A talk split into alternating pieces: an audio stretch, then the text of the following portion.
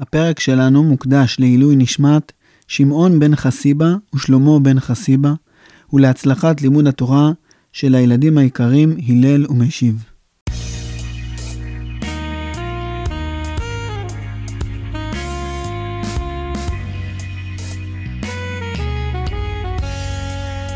שלום ילדים, מה שלומכם? איזה כיף שחזרתם אלינו. אני עקיבא צוקרמן, ואנחנו עם עוד סיפור מסיפורי ספר מלכים. לפני שנתחיל, אני מזכיר לכם שאני מציע לכם אפשרות להיות שותפים בהתפתחות של הפודקאסט ובמשאבים שלו, בתרומה חד פעמית בכל סכום. הפרטים נמצאים בדף הפרק. רבים מכם שותפים וכותבים לי ומשתפים אותי בתחושות והמחשבות שלכם על הפודקאסט, וזה משמח ומועיל. תודה רבה לכולכם. אני גם מזכיר לכם שאם אתם רוצים להיות מעודכנים בכל פרק שיוצא, אתם יכולים להצטרף לקבוצת הוואטסאפ של סיפורי תנ"ך לילדים. זו קבוצה שקטה, שההודעות היחידות בה הן על פרקים חדשים. בואו, קישור בדף של הפרק. ועכשיו, לסיפור. בפעם הקודמת, אתם בטח זוכרים, סיפרנו על דוד המלך בזקנתו. סיפרנו על הסוכנת, אבישג השונמית, שהביאו לדוד. הסברנו והצענו שאולי היועצים והשרים הבכירים של דוד רצו שהיא תהיה בהיריון ותוליד את יורש העצר, שיהיה ילד קטן וחסר כוח ויכולת, וככה היועצים והשרים הם שיוכלו לשלוט בממלכה באמת. אבל זה לא קרה. דוד לא היה עם אבישג. סיפרנו גם על אדוניה, הבן של דוד, שהיה שני לאבשלום. אדוניה חשב שמבני דוד הוא המתאים ביותר להיות מלך אחריו. הוא היה איש יפה מאוד, חתיך, יפה תואר. והוא הסתובב בירושלים ובכל רחבי הארץ עם מרכבה מפוארת וחמישים איש שרצו לפני המרכבה. הוא דיבר בסוד עם יואב בן צרויה, שר הצבא של דוד, וגייס את התמיכה שלו. גם יואב חשב שאדוניה הוא זה שצריך להיות המלך אחרי דוד. ועוד דמות בכירה מהארמון של דוד, גם אביתר הכהן, מי שליווה את דוד כל חייו, תמך באדוניה.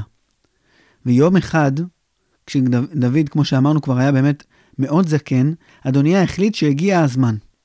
הוא הזמין רבים מאנשי ירושלים ורבים מעובדי הארמון לחגיגה בעין רוגל, מסיבת הכתרה במעיין מתחת לירושלים.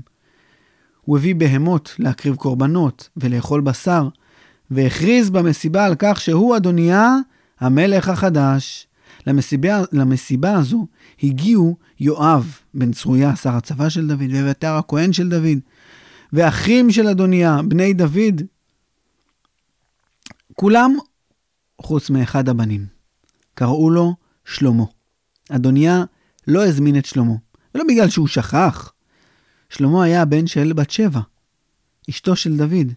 דוד נשבע לבת שבע ששלמה הוא יהיה המלך אחריו. אדוניה לא התייעץ, הוא לא שאל את דוד לפני שהוא עשה את מסיבת ההכתרה בעין רוגל, הוא לא שאל את דוד לפני שהוא דיבר בסוד עם יואב וגייס את התמיכה שלו בו, הוא פשוט החליט שהוא הכי מתאים להיות המלך, וזהו, הוא יעשה כל מה שצריך בשביל שאחרי שדוד ימות, הוא באמת יהיה המלך. ולכן הוא לא הזמין את שלמה. אבל לא רק שלמה לא הוזמן. האנשים הכי קרובים לדוד, נתן הנביא, ובניהו בן יהוידע, וצדוק הכהן, גם הם לא הוזמנו למסיבת ההכתרה בעין רוגל. הם לא תמכו באדוניה. הם שמרו אמונים לדוד המלך. הם לא יעשו שום דבר כל כך משמעותי בלי שהם ידברו עם דוד לפני זה. בלי שדוד יגיד להם, כן, זה מה שצריך לעשות, תשתתפו בזה ותתמכו בזה. ולכן, אדוניה לא הזמין אותם למסיבה. אדוניה ניסה לשמור על מסיבת ההכתרה קצת בסוד, אבל הוא ידע שהיא תתפרסם. הוא לא יכל להזמין את כל העולם. חוץ מכמה אנשים, ולשמור על כזאת מסיבה גדולה בסוד. וגם, הוא רצה קצת ש... שידעו על זה, אחרי שהוא יעשה את המסיבת הכתרה. לא שיפריעו לו לעשות את המסיבה, אבל אחרי שהיא תקרה, שהיא תתפשט ותתפרסם, וכולם ידעו שהוא המלך. וכולם ידעו שיואב תומך בו. וכולם ידעו שאנשי ירושלים באו למסיבה ותמכו בו. הם רוצים אותו בתור המלך אחרי דוד. ובאמת מסיבת ההכתרה התפרסמה, וגם בת שבע, אשת דוד ואם שלמה, שמעה על המסיבה הזו. וגם נתן הנביא, שניבא בחצר המלך דוד, גם הוא שמע על המסיבה הזו, ושניהם, נתן ובת שבע, היו מאוד מאוד לא מרוצים ממה שהם שמעו. נתן בא אל בת שבע ואמר לה, תגידי, את שמעת מה קרה? שמעת על המסיבה בעין רוגל? מה נראה לו לאדוניה? מה אנחנו עושים? איך אנחנו... בת שבע לא ידעה מה לעשות. היא לא ענתה לנתן. פשוט שתקה. עם מבט שלא יודע מה לעשות באמת. אדוניה הכתיר את עצמו למלך. ומלך, גם אם הוא מלך נחמד, לא נותן לאנשים להתנגד לזה שהוא המלך. ואם הם מתנגדים, אם הם מורדים במלכות, הוא הורג אותם. וזה היה מפחיד. לא כדאי להסתבך עם אדוניה אחרי שהוא הכריז על עצמו המלך. ולא רק זה. לאדוניה הצטרף האיש החזק והמפחיד ביותר בכל ממלכת דוד המלך, בכל ארץ ישראל. קראו לו יואב בן צרויה, שר הצבא של דוד. הוא היה איש אמיץ וגיבור ונחרץ, שמי שהתנגד אליו חטף מיד. הם לא רצו להסתבך איתו, לא נתן ולא בת שבע. אבל פתאום לנתן היה רעיון. אז הוא אמר לבת שבע, תראה מה אנחנו נעשה. כזה דבר. תשמעי את הרעיון שלי ותגידי לי אם את מסכימה.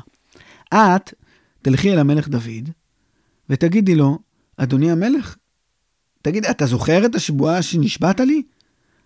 אתה זוכר שנשבעת לי ש, ש, ש, ששלמה בני הוא ימלוך אחריך?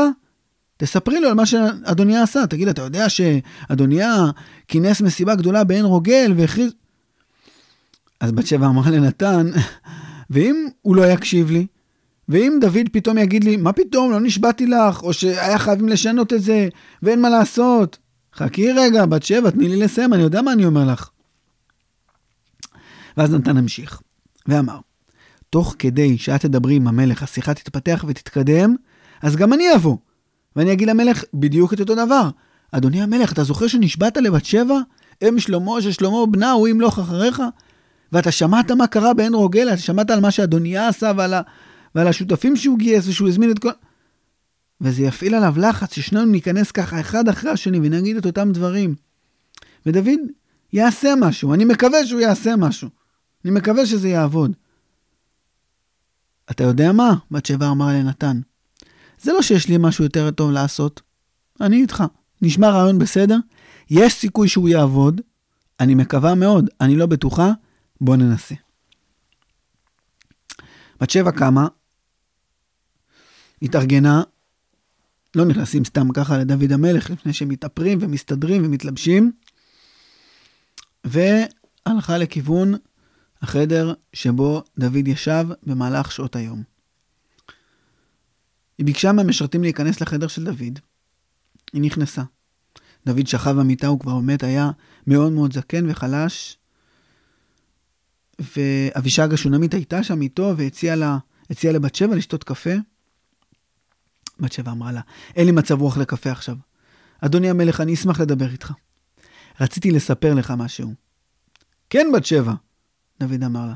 מה תרצי, בתי היקרה? הוא אמר לה את זה, אבל בקול חלש מאוד, ואיטי מאוד כמובן. אדוני המלך, אתה זוכר שנשבעת לי ששלמה בני הוא יהיה המלך אחריך? בת שבע דיברה בקול רם מאוד ובחיתוך מילים מאוד מאוד ברור, כדי שדוד, שהיה זקן, וזקנים בדרך כלל השמיעה שלהם היא לא שמיעה מאוד מאוד טובה, שהוא ישמע את מה שהיא אומרת. הוא הבין כל מילה, זה היה ברור, אבל היה צריך לדבר בקול רם ובחיתוך דיבור מאוד מאוד ברור. אתה זוכר שנשבעת לי ששלמה, בני, הוא יהיה המלך אחריך? כן. בטח שאני זוכר. אדוני המלך דוד, האם אתה יודע מה עשה בנך אדוניה? אתה יודע שהוא הכריז על עצמו כמלך, כיורש שלך? מה באמת? מה זאת אומרת? איך הוא עשה את זה? מה, הוא שלח כרוזים שיצעקו בכל רחובות ירושלים, אדוניה הוא המלך? מה הוא עשה? דוד שאל את בת שבע. בת שבע ענתה לו, לא, לא, לא. הוא הזמין למסיבה גדולה בעין רוגל, המעיין, מתחת לירושלים, את כל עבדי המלך, את כל העובדים של הארמון, כמעט את כולם. הוא הזמין לשם חיילים ומפקדים מהצבא שלך. הוא הזמין לשם את תושבי ירושלים. ואפילו יואב, שר הצבא שלך, הלך לשם. וגם אביתר, הכהן, הלך לשם. בת שבע לא הספיקה לסיים את המשפט, ואבישג נכנסה לחדר של דוד עם עדכון. אדוני המלך, נתן הנביא מחכה פה בחוץ ומבקש לפגוש את המלך בדחיפות. מה? מה קרה? מה עכשיו? טוב, אבישג, תכניסי אותו. בת שבע, נתן אמר שזה דחוף. את מוכנה לחכות בחוץ קצת? בת שבע יצאה, ונתן נכנס. כמובן שגם לו, אבישג הציע קפה או תה, ונתן אמר לה, לא, זה דחוף, בבקשה, תני לנו רגע לדבר. גם הוא כמובן דיבר בחיתוך דיבור מאוד ברור ובקול רם. אתם יודעים, חיתוך דיבור יש לזה מילה גם לועזית, קוראים לזה דיקציה. אז uh, נתן אמר לדוד, אדוננו המלך דוד, מה שלומך? איך אתה מרגיש? דוד ענה לו, אתה יודע, נתן, אני לא נעשה צעיר מיום ליום.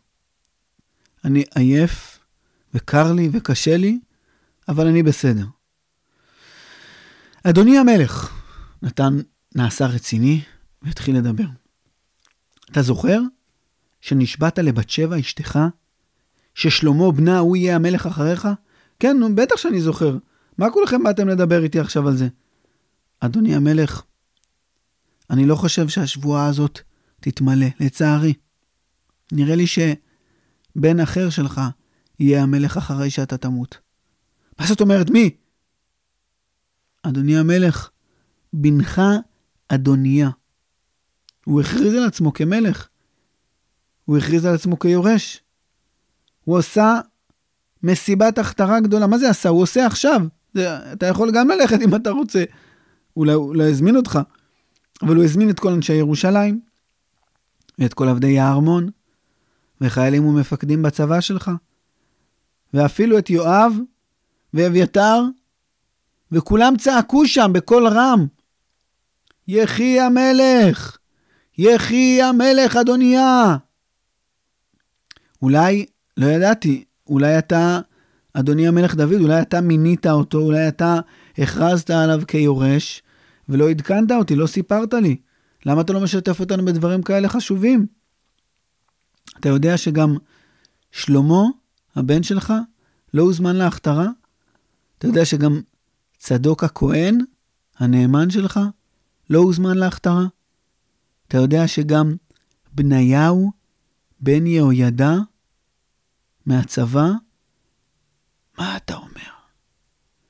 דוד שמע את זה, וואו, מה אתה אומר? ובאמת, העובדה שגם בת שבע וגם נתן מיד אחריה אמרו את אותם דברים, פעלה את פעולתה. טוב, חייבים לעשות מעשה, ופתאום הוא לא קם מהמיטה, אבל הוא ככה קצת הזדקף וקצת נמתח וקצת, ח... ואמר, חייבים לעשות מעשה. תקראו רגע לבת שבע, שתיכנס גם היא, מבחוץ. אני רוצה לדבר גם עם נתן וגם עם בת שבע. אבישג קרא מיד לבת שבע, היא נכנסה, ודוד אמר, וגם נתן היה שם ושמע את זה, בת שבע, יקירתי, נשבעתי לך בשם השם, ששלמה בנך הוא ימלוך אחריי, והנה אני נשבע שוב, היום אמלא את השבועה הזאת. היום ימלוך שלמה בני. היום ימלוך שלמה בנך. בת שבע ונתן היו מופתעים מאוד. הם קיוו שזה ישפיע, אבל הם לא חשבו ולא האמינו שזה יקרה כל כך מהר. המלך דוד עדיין היה בחיים.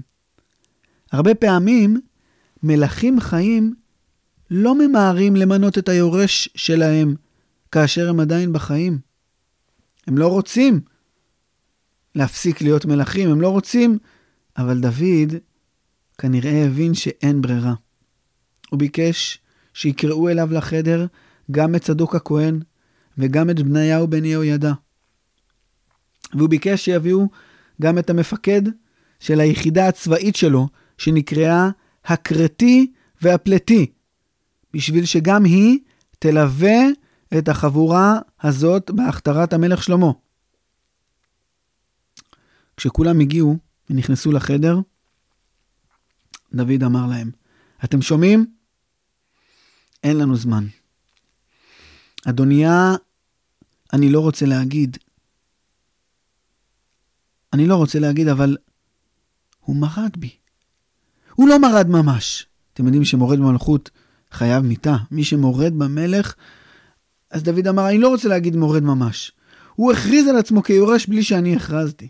אולי הוא לא התכוון שהוא יהיה מלך ממש מהיום. אני לא אתחיל להילחם איתו עכשיו. אני פשוט עכשיו, היום, עכשיו, אמנה את שלמה המלך. או, אתם שמעתם את המילים שאמרתי? את שלמה המלך. אני אמנה את שלמה הבן שלי, שהוא יהיה היורש, שהוא יהיה המלך אחריי. אתם תלכו, אני, אני לא אלך איתכם, אני אגיד לכם מה בדיוק תעשו. אני כבר זקן מדי, בקושי מסוגל לקום מהמיטה שלי. אבל אתם תלכו גם למעיין, למעיין אחר. לא לעין רוגל כמובן. אתם תלכו למעיין הגיחון, המעיין שמספק את המים לרוב אנשי ירושלים. המעיין שהוא מעיין חירום לעיתות מצור ומלחמה לכל אנשי ירושלים. אתם תלכו למעיין הזה. אתם תיקחו איתכם את שלמה כמובן. תרכיבו אותו על פרדה מהפרדות שלי, שרכבתי עליהן. פרדות המלך. אתם תיקחו לגיחון גם שופר, לתקוע בו. ואתם תיקחו לגיחון גם קרן שמן, שפופרת של שמן זית, מבוסם, שאתם תמשכו בה את שלמה למלך. ושם במעיין נתן הנביא, וצדוק הכהן ימשכו את שלמה למלך. אז המפקד של הכרתי והפליטי שאל את דוד המלך, אבל המלך, אם הם ימשלחו את שלמה וכל אחד ימשוך מכיוון אחר, הוא עלול להיקרע ואז לא יהיה לנו מלך. לא, טיפשים, דוד אמר להם. למשוך זה לא למתוח אותו ולמשוך אותו, למשוח. לא שמעתם מה אמרתי? למשוח. אתם לא יודעים עברית? למשוח זה למרוח שמן. למרוח שמן, עושים את זה למלכים ולכהנים, ולפעמים גם לאנשים חשובים אחר. אז נתן הנביא וצדוק הכהן ימשכו את שלמה בשמן של מלכות. ואתם תתקעו בשופר, ואתם תכריזו בקול גדול שלאף אחד לא יהיה ספק והתלבטות, יחי המלך שלמה! דוד אמר את המילים האלה בקול, הוא דיבר בשקט, הוא היה חלש, ושכב במיטה.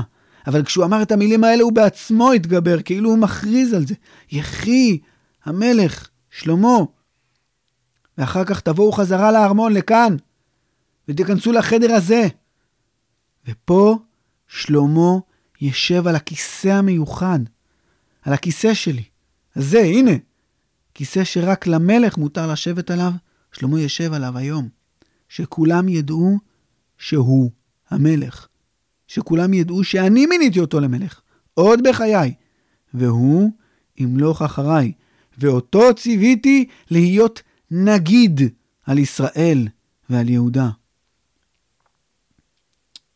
בניהו שמע את דברי המלך, בניהו בן יהוידע, וענה, אמן, כן יאמר השם, אלוהי אדוני המלך.